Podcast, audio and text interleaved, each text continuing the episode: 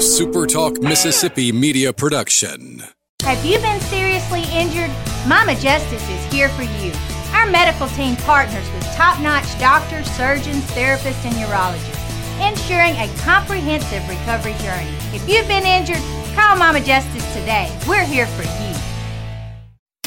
And now it's Coast View with Ricky Matthews, brought to you by J. Allen Toyota and AGJ Systems and Networks on Super Talk 103.1 FM.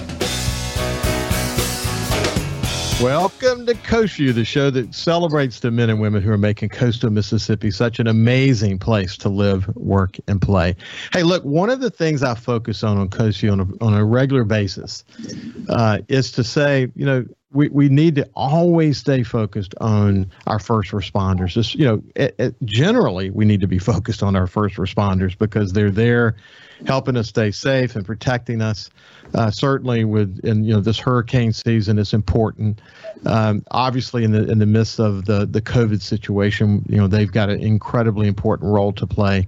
But we cannot talk to enough of our leaders and the first responder sort of you know uh, universe of coastal Mississippi. I, I can't tell you how much is how important it is to me, and you know this from listening to the show. Uh, early in my life, uh, I was in pre med, and before that, I was a paramedic. and went to the University University of Alabama in Birmingham and became an advanced paramedic. Worked as a para- paramedic as a, for a few years, and um, eventually changed my major. You know, went on to get my MBA. Did an internship at the Sun Herald. The rest is history. But anyway, I am thrilled today to have the new uh, chief of the fire department in Biloxi, Chief Nicholas Geiser. Uh, I we talked before the show. I'm going to call him Nick. He that's what he wants me to call him. But Chief Geiser is newly appointed. He was he was um, he was sort of uh, positioned by Mayor Fofo Gilich. He was approved by the city council. He's only 41 years old. Has a he's a Biloxi native, and I look forward to sharing his story. But anyway, welcome to the show, Nick. Uh, thank you. Thank you for having me. So let's let's kind of start with it. First of all, let me say this: that we're recording this show on Wednesday. This last Wednesday. It's playing on Monday. We recorded last Wednesday. The reason why it's so far in advance is because I wanted to spend a full hour with you, and this was the first hour segment that we had. And uh, of course, since we're doing it last Wednesday, we don't really know what the uh, what the tropical situation is. As of now, it does appear the storm is going to go into um, somewhere along the panhandle of Florida, but you know who knows. But the, the important message here is that people just need to be prepared during the tropical system. You guys stay on on guard as it, as it relates to the tropical system, don't you? Oh yes, sir. Yes, sir. So previous to me taking over the director role here. Um, I was the city emergency manager uh, and training chief. So um, I'm very very well aware of the uh, tropics, and in fact, I'm I'm still kind of filling the role uh, while we we fill positions and backfill from you know vacated spots. Uh, so right now, I'm kind of keeping my eye on the uh, tropics, staying in con- contact with Harrison County, uh, Matt Stratton over there in the EOC, um, and just you know, I'm still getting all the emails, getting ready, and and uh, just making everybody aware that yeah, we've got somewhat of a possibility of a storm, maybe. Yeah. Matt Matt's a good dude, man. I I've really enjoyed getting to know him. You know, here's a guy who was in military who who uh, was a meteorologist and now he lands in the EOC in Harrison County. We're we're lucky to have him, aren't we? Oh, he's a he's a pleasure to work with. Rupert Rupert uh, was great to work with. Um, you know the war stories that Rupert could share, um, and you know Matt by uh, by education is a meteorologist, so he drink, brings a uh, a whole different aspect from what Rupert brought, but I think Rupert taught him well. And uh, mm-hmm. uh, and Matt is is an enjoyable uh, guy to, to speak with and and go back and forth on possibilities because he he knows how to kind of read some things that uh, none of the rest of us have been trained on for the most part. Yeah. So listen, Nick, it's awesome that you have joined us today. Again, I'm really looking forward to sh- sh- sh- uh, sort of sharing your story with the listeners. Before we get into growing up in Biloxi and going to Southern Miss and all the things that you've done, um, I want to I want to focus just for a second on just kind of what's in your head right now. I mean, you know, you this this this move to become chief happened kind of quick And uh, I know you've had ambitions along the way, but it happened kind of quick. So now you're in that. You have to pinch yourself. You know, I'm actually in this seat now. Yes, yes, yes, sir. Uh, I, I, find myself on several occasions uh, in my mind preparing a uh, a convincing argument to uh, you know bring to the chief uh, to to get funding for this or funding for that, and and then I have to remind myself that hey, you know, I, am convincing myself at this point. um, so you know, it's it's kind of it's one of those things like you do internally uh, when you're going to buy a new car. Do I really need it? Do I, I do we will it will it make things better for the guys and girls that will work for us, or is it gonna you know how is it gonna affect the community and the citizens? Uh, so it's it's definitely a transition. Uh, it, it, it seems like it's been a whirlwind uh, since um, you know, especially last Tuesday when the vote came in. Um, lots of a lot of things are going on. Budget talks. Um, you know, it's it's a lot of things to learn in a short amount of time. I make no um, apologies for it, and uh, and I'm proud to be able to say it. But I'm a big fan of Fofo Gilich, have been for a long time. I've known him for a, a very very long time. I married Ann Bohanovich, you know, from the Bohanovich uh, clan on the on the point, and uh, you know, just really uh, glad to have gotten to know him long before he became the mayor. But you know, he's a smart guy. You're gonna you're gonna love working closely with him. I know you guys already work closely together, but in this new role, you get a chance to just work really closely with him, and uh, you're you're gonna you're gonna get a kick out of that because he's just a terrific leader, isn't he? Yes, sir. Yes, sir. I've known him for quite some time. Me and his son uh, are the same age. Uh, his son would have graduated from Ocean Springs. I graduated from Biloxi, but we all knew each other, ran in the same circles. Um, I still see him. Uh, I see Andy and his wife and know their children. They all go to the same dance studio with my uh, uh, with my daughters, and um, you know, and I've always known Mr. Fofo. Um, you know, coming in the lumberyard that that was family owned that I worked at for years and years, and um, but yes, it, it's enjoyable uh, having somebody like that leading the city. Well, he's got a great mind, as you well know. Yes, sir. he, when he goes in to solve problems, he's he's using literally computer code in his in his brain. So he's he's thinking way ahead of most people. And you know, I tell you where I most got impressed with him is that when we went to the you know the the Slavonian golf tournament that, that's held every year, uh, many years ago. I remember there might have been five or six hundred people in the room, and I, I was sitting there with my wife, and I, we said hello to Fofo, and then he kind of moved on, and I watched him.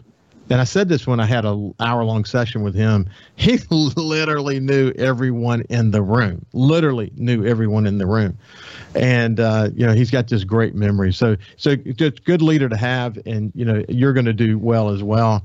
So what's interesting about you is you got a double major in business management and accounting. That's come in handy in your roles, has hasn't it? Yes, sir. Yes. Um, you know, it served me well uh, moving up through the ranks. And, um, you know, now that I'm here, uh, where gov- governmental accounting is a little bit different than your day to day accounting, uh, you know, I think governmental factors into about one one semester, three hours of uh, of your accounting side of things.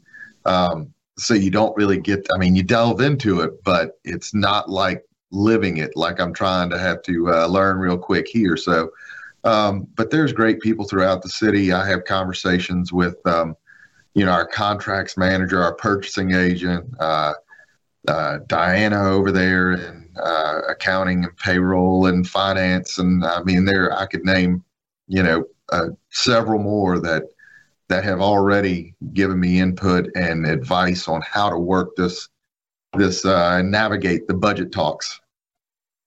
Yeah, there's a lot. You saved Grace over a really large budget. Uh, I know that from from the prior chief and the time that we've spent together.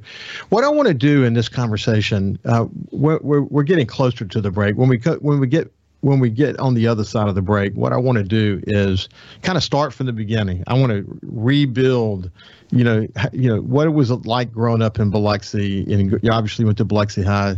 You went, to, as I mentioned, Southern Miss. By the way, to the top. I'm a Southern Miss uh, graduate myself, as is everyone in my family except for my son, my renegade son, who went to Auburn, and uh, and he's the only one who doesn't live in Coastal Mississippi. He lives in New York and works for Price Waterhouse in New York. But but anyway, yeah. So we'll we'll kind of go through all of that. I want to I want to you you have a really you came into the department in 2004 and of course, Katrina hits in 2005. So most of your experience, I, it'd be interesting because you sort of end up working your way into the role of Biloxi Emergency Manager. But I would bet that the Katrina experience probably had a profound, absolute profound impact on you going through that. So we're, we're going to walk through that as well. This is the fire chief for the Biloxi Fire Department, uh, Chief Nicholas Geiser. And when we come back, we'll continue our conversation.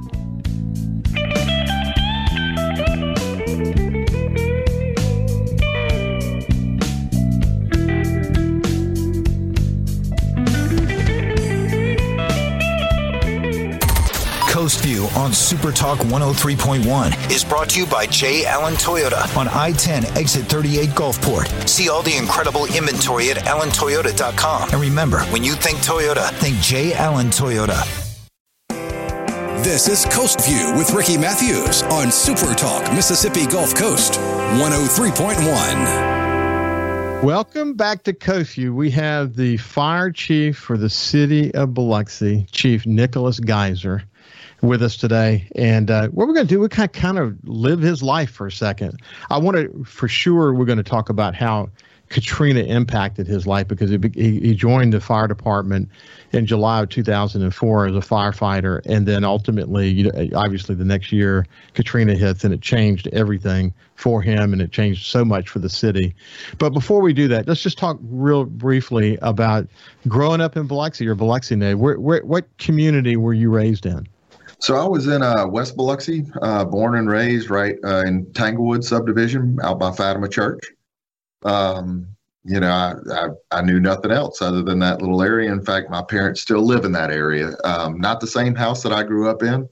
Of course, they uh, as soon as me and my older brother moved out, they built a bigger house. Um, so, um, but no, I went to Pops Ferry Elementary right there around the corner from uh, where I lived. Went to Fernwood for uh, middle school and then went to uh, Biloxi High uh, yeah. for for my high school education. Tell tell me about your parents.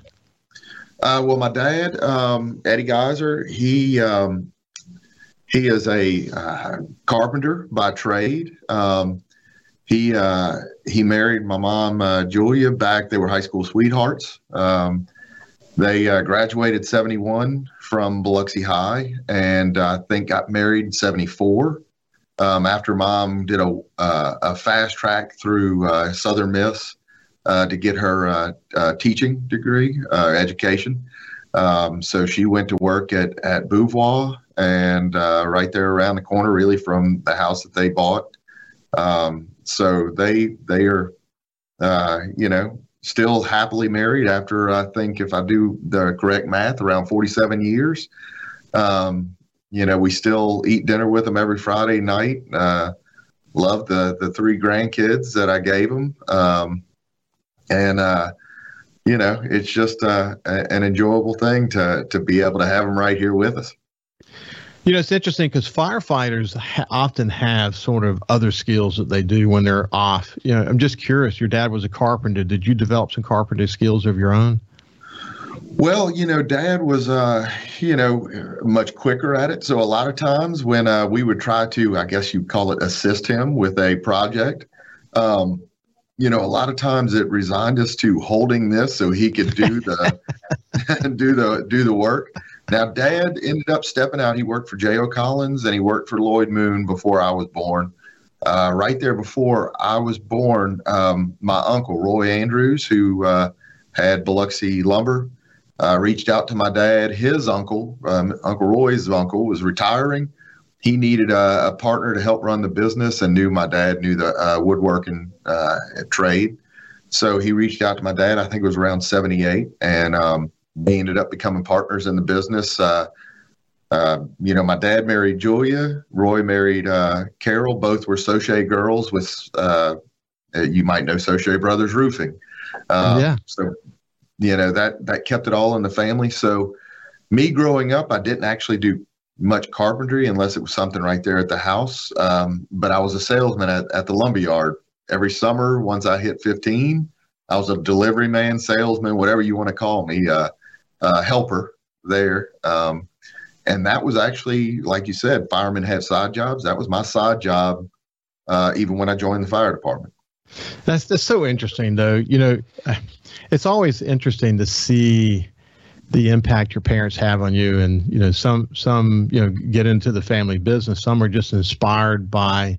Uh, you know, being taught a, a strong work ethic and how important education is. Your mother being a teacher and all um, you know, it's it, it, all the dots connect in a way. It's really interesting that your your parents really did inspire you to try to try to get the most out of life that you could get, didn't they? Yes, sir. Yes, sir. My mom, uh, of course, being uh, she bounced around a couple. She was in sixth grade, first grade, second grade throughout her career. Um, but you know, it was it was never uh, it was never an option to kind of do a uh, uh, half job on it, if, if, for lack of a better term. Uh, it was always expected to, uh, and, and, it wasn't just me, it was my older brother and my younger brother. Uh, she pushed us to be the best that we could be and, um, you know, instilled us to always continue uh, learning. Um, you know, where dad, dad was the one that always uh, was the more laid back. He, he, you know, more went with the flow. So he kind of taught us that, you know, to be flexible and, and that sort of thing. So they were, they, uh, for lack of a better term, perfect parents for uh, us three boys. I'll put it that way. Well, that's that's awesome to be able to look back on it the way that you do and be so complimentary about it. I'm not surprised because behind behind every really good leader, you you have usually parents that taught you some good values in life and taught you to work hard and taught you the value of education and all that. Obviously, you got you and your brothers got that from your parents. Um, you moved up through the organization of the of the fire. You, when you joined in July 2004 as a firefighter one, you became a firefighter two, then a firefighter three, then a fire captain. You you ultimately became the deputy chief of training. You became the Biloxi emergency manager. You became the chief of management. I can only imagine the amount of training that you had along the way. But coming back to July 2004, you joined it. We have no idea. Of course, we had a busy hurricane season that season, and we got several scares that season. But little did we know that probably the most significant life changing event was going to happen one year later. How did, tell me first of all about your Hurricane Katrina experience, and then we'll sort of, you know, transition into how it really changed the course of history for you. Um, yes, sir. So, you know, uh, being a, a, lifelong Biloxi resident with parents that have always lived here, you always heard it would never be any worse than Camille. And they always gave you the benchmarks to look for um, you know, it was always, um, you know, uh, Camille was the worst we'll ever see. It devastated the community. It devastated the entire Gulf Coast. Um, so as uh, I, I, remember, I was a newlywed. I got married in June of of 05. Um, so uh, roll into August, we were just trying to get our, our feet settled and uh, start our new lives. Um, you know, I just made my year anniversary in July and um, we were in fact buying a house in Biloxi in North Haven subdivision. Um, you know, my wife worked at Biloxi schools, uh, so it just made sense. Everything was working out perfect, and then I went in to work on Friday, and there was Katrina on the other side of Florida, on the east, off the east coast of Florida. Um, I remember uh, our captain, our battalion chief, um, going down to the staff meeting, and there was as the meeting was kind of ending, I remember one of them telling us, they asked, you know, what about that storm? And the director at the time said, I'm not worried about that storm right now. So, well, we all know that it hit three days later um, and and just devastated us. And um, you know, it was it it, it formed uh, a sense. It, it basically formed the rest of my career when that storm hit. Um, I was with a great cra- captain, great crew, great battalion chief. Uh, I mean, I couldn't have asked for any better spot. The work that we did was so meaningful. Um, you know, you got a sense that what you had hired on to do and what you were were doing at the time and in the future was, um, you know, what you were put here to do. Um, so, hey, what location were you at during the storm? So I was right here at, at Station One on Porter Avenue. So mm-hmm. uh, we we were called in early on Sunday evening. Uh, you know, we uh, the way the fire department works is when a storm like that is approaching. Uh, I was a sea shifter, um, so we were scheduled to be on duty Monday for the storm. Because of the the time frame with the storm uh, coming, they always call in the oncoming and leave the leave the shift in position. So we came in at 6:45 Sunday evening. Um, I actually being low man on the totem pole, uh, volunteered. We always heavily staff our our our engines and our truck trucks. So I jumped in with the B shift crew to bring that total staffing on that engine to a uh, a six man crew where normally we are running four men.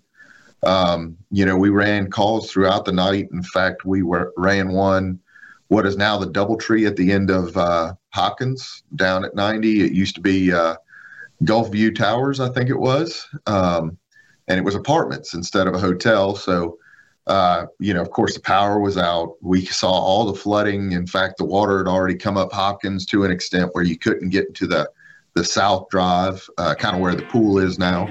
Um, we ran it, checked it out, and that was pretty much uh, the last call. And I want to say it was around 4:15 a.m. in the in the morning.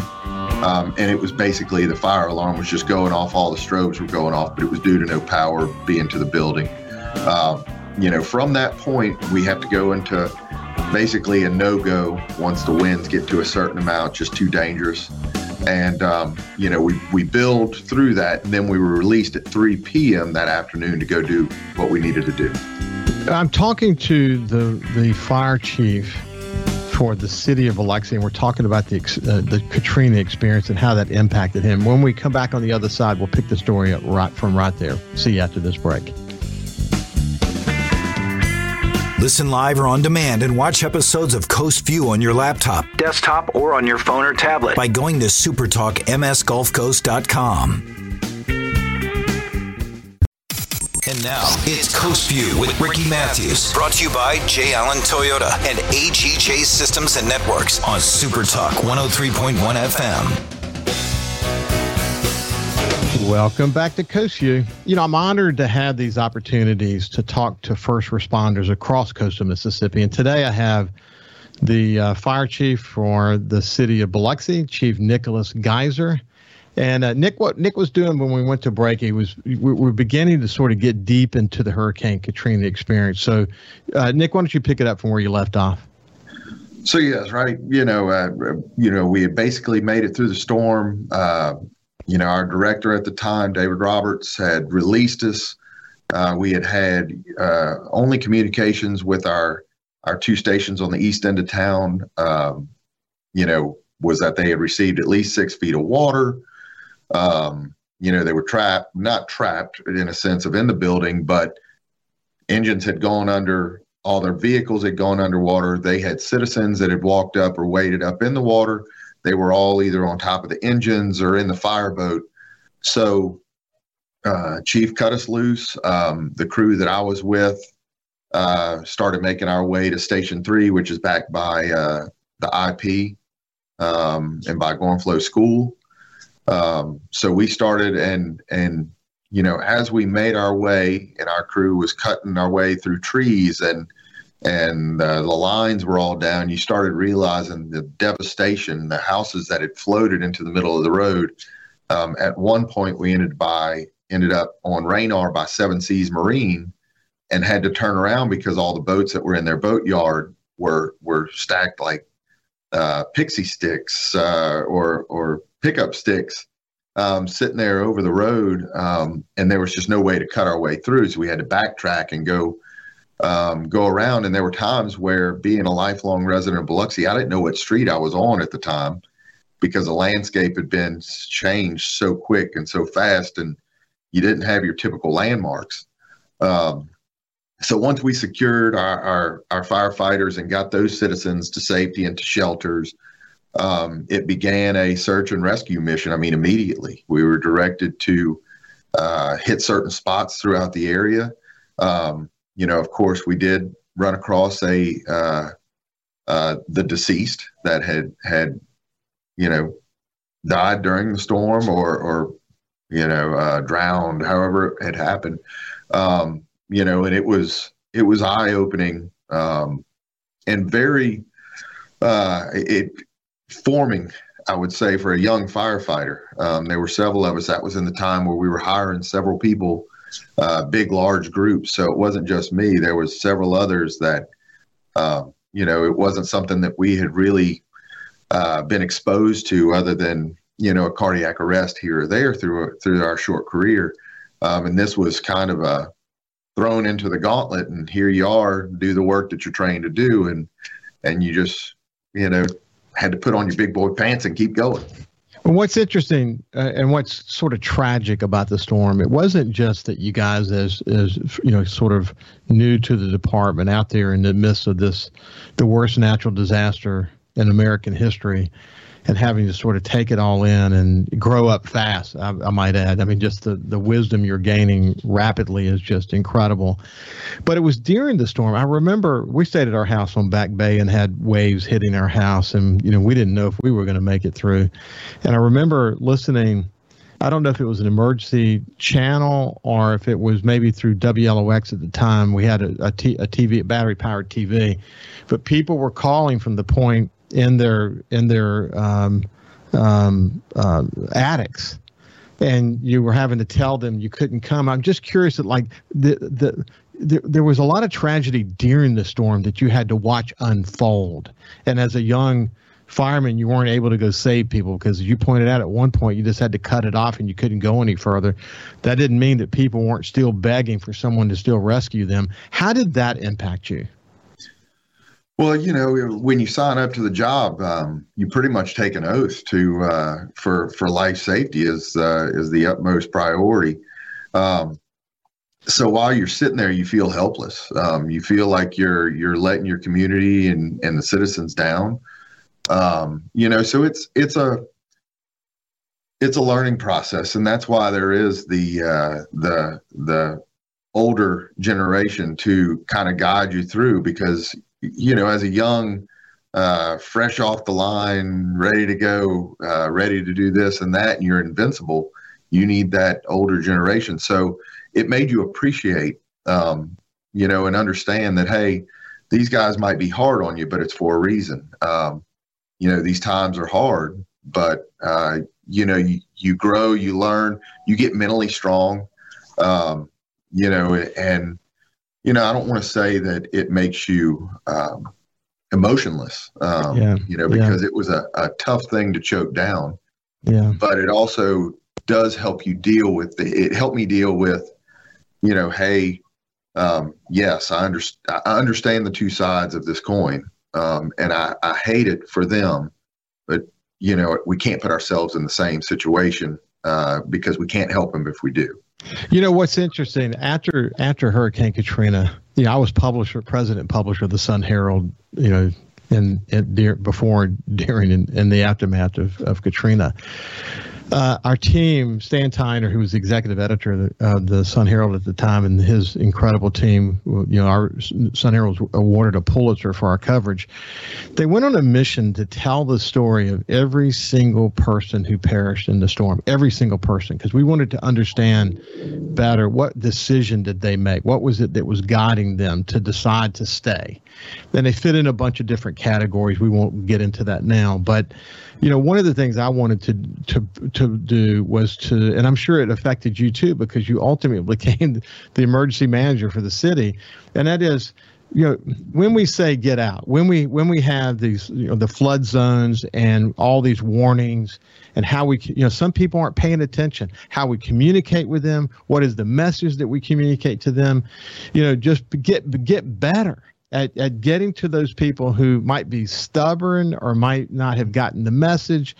But I, I kind of went on a mission to understand that better.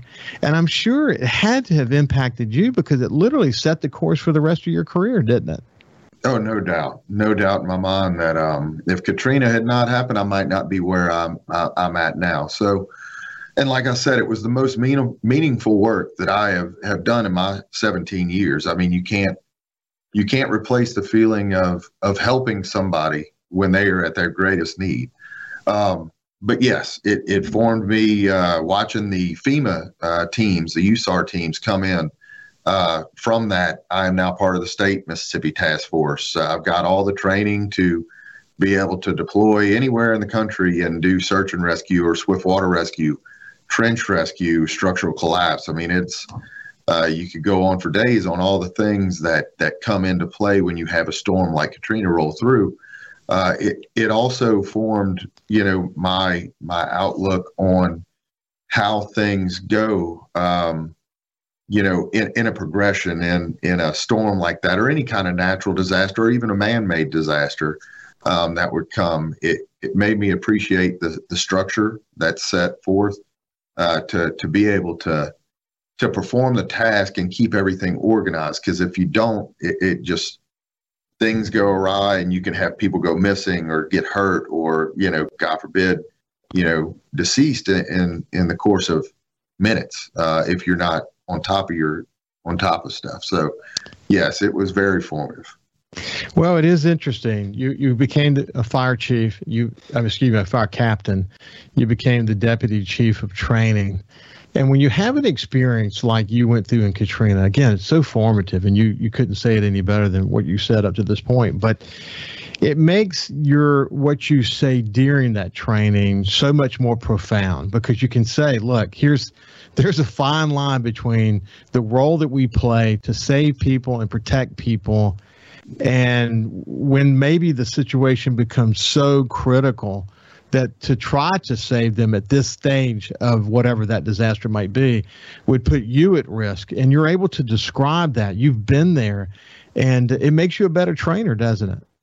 Oh yes sir. As we get uh as we get the younger generation in um, they haven't really experienced several of uh, some of our new you know several of our new recruit classes have guys that um, or girls that don't remember um, 9/11. Um, they barely remember Katrina, and it's a it's a blip. Um, they just remember, you know, having to be outside and maybe not having air conditioning, and you know, watching their parents pick up the yard or having to move from their house that got got water, or coming back and picking up toys. So it's hard to uh, it's hard to relay to them, but you know, you can kind of tell them through your training and through your experience that look, guys, it's there's no way to describe it. It's almost like having a, a, a baby. There is no way for my parents or any other parents to tell you how to raise that child. Um, you can only kind of guide them to what they need, um, and, and, very they're very receptive. They love uh, learning, and uh, nothing can replace real world experience. As there's no doubt, uh, you got to be trained well, but then you got to go out there and you know get it in the in the um, in the throes of the trenches, and that's the way you get better at what you do. When we come back, we're going to continue our conversation with Chief Nicholas Geiser. He's the uh, fire chief for the city of Biloxi. Want to talk just briefly about COVID, the latest on COVID in the fire department, what's his thought about the vaccine, et cetera, and then I want to just talk a little bit about going forward. So we'll, we'll, we'll be back with the final segment here in just a second.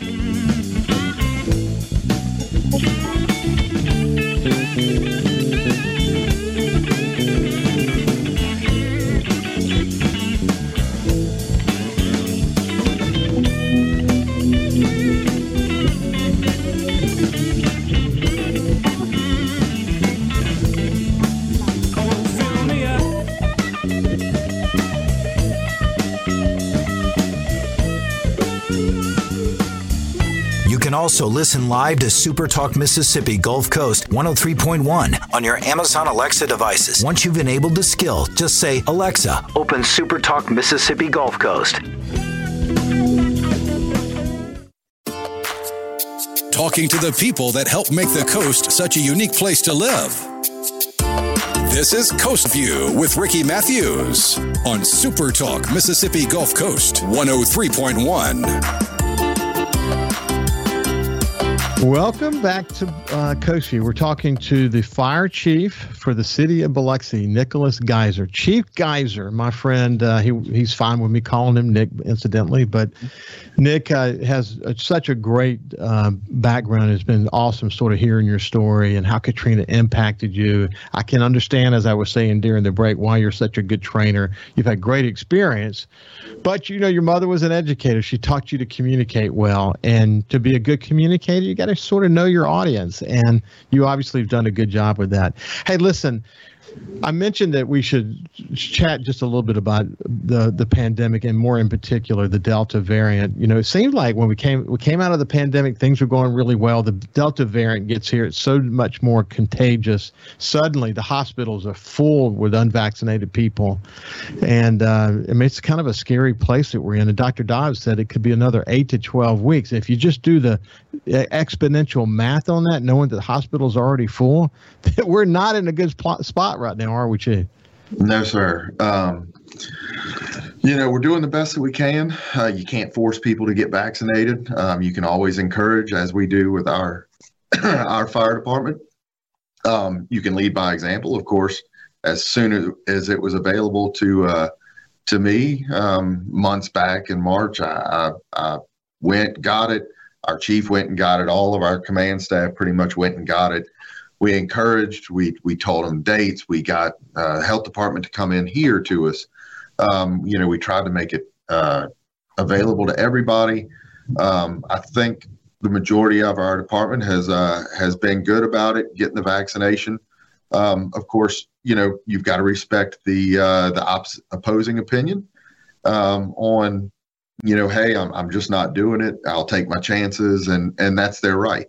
Uh, all that you can do is make it available to everybody and and give uh, as much encouragement uh, for them to to do what they feel is uh, the most justified thing for them and their family. Yeah, I see. I see uh, where the where the chief of Yathabusha County, I can't. I don't know if I'm saying that right. Died of the the sheriff's department. Um, how are you? How are you? How are you doing in terms of of um, members of the of the fire department who have gotten COVID, the Delta variant? Um, so right now, um, we have been uh, currently our numbers are around 11 people are out. Um, now that is not all 11 positive. I think only about three are positive. So, um, you know, we we've been really proactive as far as trying to uh, uh, lock down the stations for uh, you know to limit public interaction. Of course, our guys are, are still running the emergency calls, and we have not limited response to any call. Um, of course, we give them masks, we give them Tyvek suits, we give them face shields. Uh, we encourage them, especially on a reported COVID positive, you know, limit exposure uh, if it's not a life-threatening uh, situation. Um, you know, send one person in to, to provide emergency medical care but don't expose the whole crew. Um, you know, disinfect. We spend uh, a good amount of money on disinfectant and the the ability to to do a quick and easy rapid deployment. That way, we're we're ready to respond at a moment's notice, and we aren't in that case where we get back to the station and it takes 30 minutes to disinfect the engine, but you get a call within five. We are at the point where we can disinfect an engine in about one or two minutes. So even if we get a call back to back, we were able to disinfect. And so you just take those those precautionary steps and then uh, you know like i said 11 are out only three are positive. So we're doing the close contact. We're giving those people their time you know away um, you know to, to determine whether they uh, and we've set good guidelines. Um, my ops chief is uh, great at, at detailing how to uh, handle it um, we keep track of it. Um, we we check on him. He's uh, he's constantly in contact with them if they need anything and that sort of thing. And I, I think it's really helped. Uh, you know, his efforts have been great, and uh, me settling into this, I haven't done as much contacting like I want to, um, but he's really picked up the slack. Yeah, that's that's great to hear. Hey, look, um, when you got up this morning, as the new chief, what's the thing you look forward to the most about your new job? Um, well, uh, particularly this morning, uh, the uh, Mike Leonard and uh, Mayor Fofo um, they were very helpful yesterday. They uh, they signed off on a couple promotions that um, you know one to replace the chief of training uh, and one to replace the battalion chief. So um, they they they were great to work with. Uh, you know, they listened to me. Uh, they listened to my give my spill on why these guys were the were the right fit for the right job, and um, you know, so I was excited because one of those guys was on duty this morning up here at at Station One. So I was looking forward to to you know seeing him face to face and congratulating him. Um, he was well deserving, uh, mm-hmm. and he's going to be a great asset running the training department. Uh, you know that that I'll be able to help them with. Hey, you know what's interesting about that? Uh, I remember, you know, Zig Ziglar made a big impact on me early in my life. You know, I remember something he said about management and leadership. He said, if you help people get what they want out of life, you'll get what you want out of life as a leader. And what's cool about what you just said is you were excited about about communicating to them that they're achieving you know another another goal in their life and that you have a role in helping that. And then and then you're also excited about the fact that who whoever these people are that you're you're excited to have them on your team and that you know it's you know building a strong team man that's the key to success isn't it? Oh yes sir. Um, you're only as strong as your team. That's what the fire department is built on and that's what i, I don't want to ever lose sight on that it's not ever an i did this and i did that. It's a we um, and you try to incorporate uh, your command staff. Uh, that's my team, so I try to get their opinions. Um, they had a heavy uh, a heavy role in deciding these two, and I don't ever plan on stopping that. They will always have an opinion, and it's going to be valued, and and we're going to always do it as a team effort, making these these important decisions. Well, Chief Nicholas Geyser from the Biloxi uh, Fire Department. I've really enjoyed hearing your story. I look forward to meeting you in person uh, whenever we, we can see each other. And uh, we'll stay in touch with each other because the work that you guys are doing is so important. We're in the midst of the, of the hurricane season. Who knows where the season is going to take us? But it's been a pleasure, my friend. Yes, sir. I've loved it. Uh, thank you for having me on. You bet. Thanks for sharing your story. We'll see. Uh, well, anyway, have a great day, and we'll see you tomorrow. Yes, sir.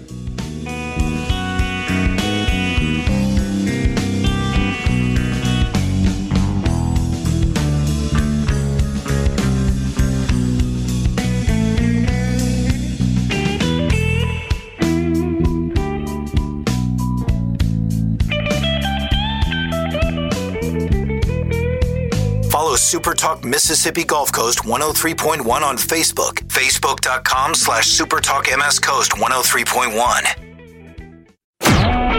A SuperTalk Mississippi media production.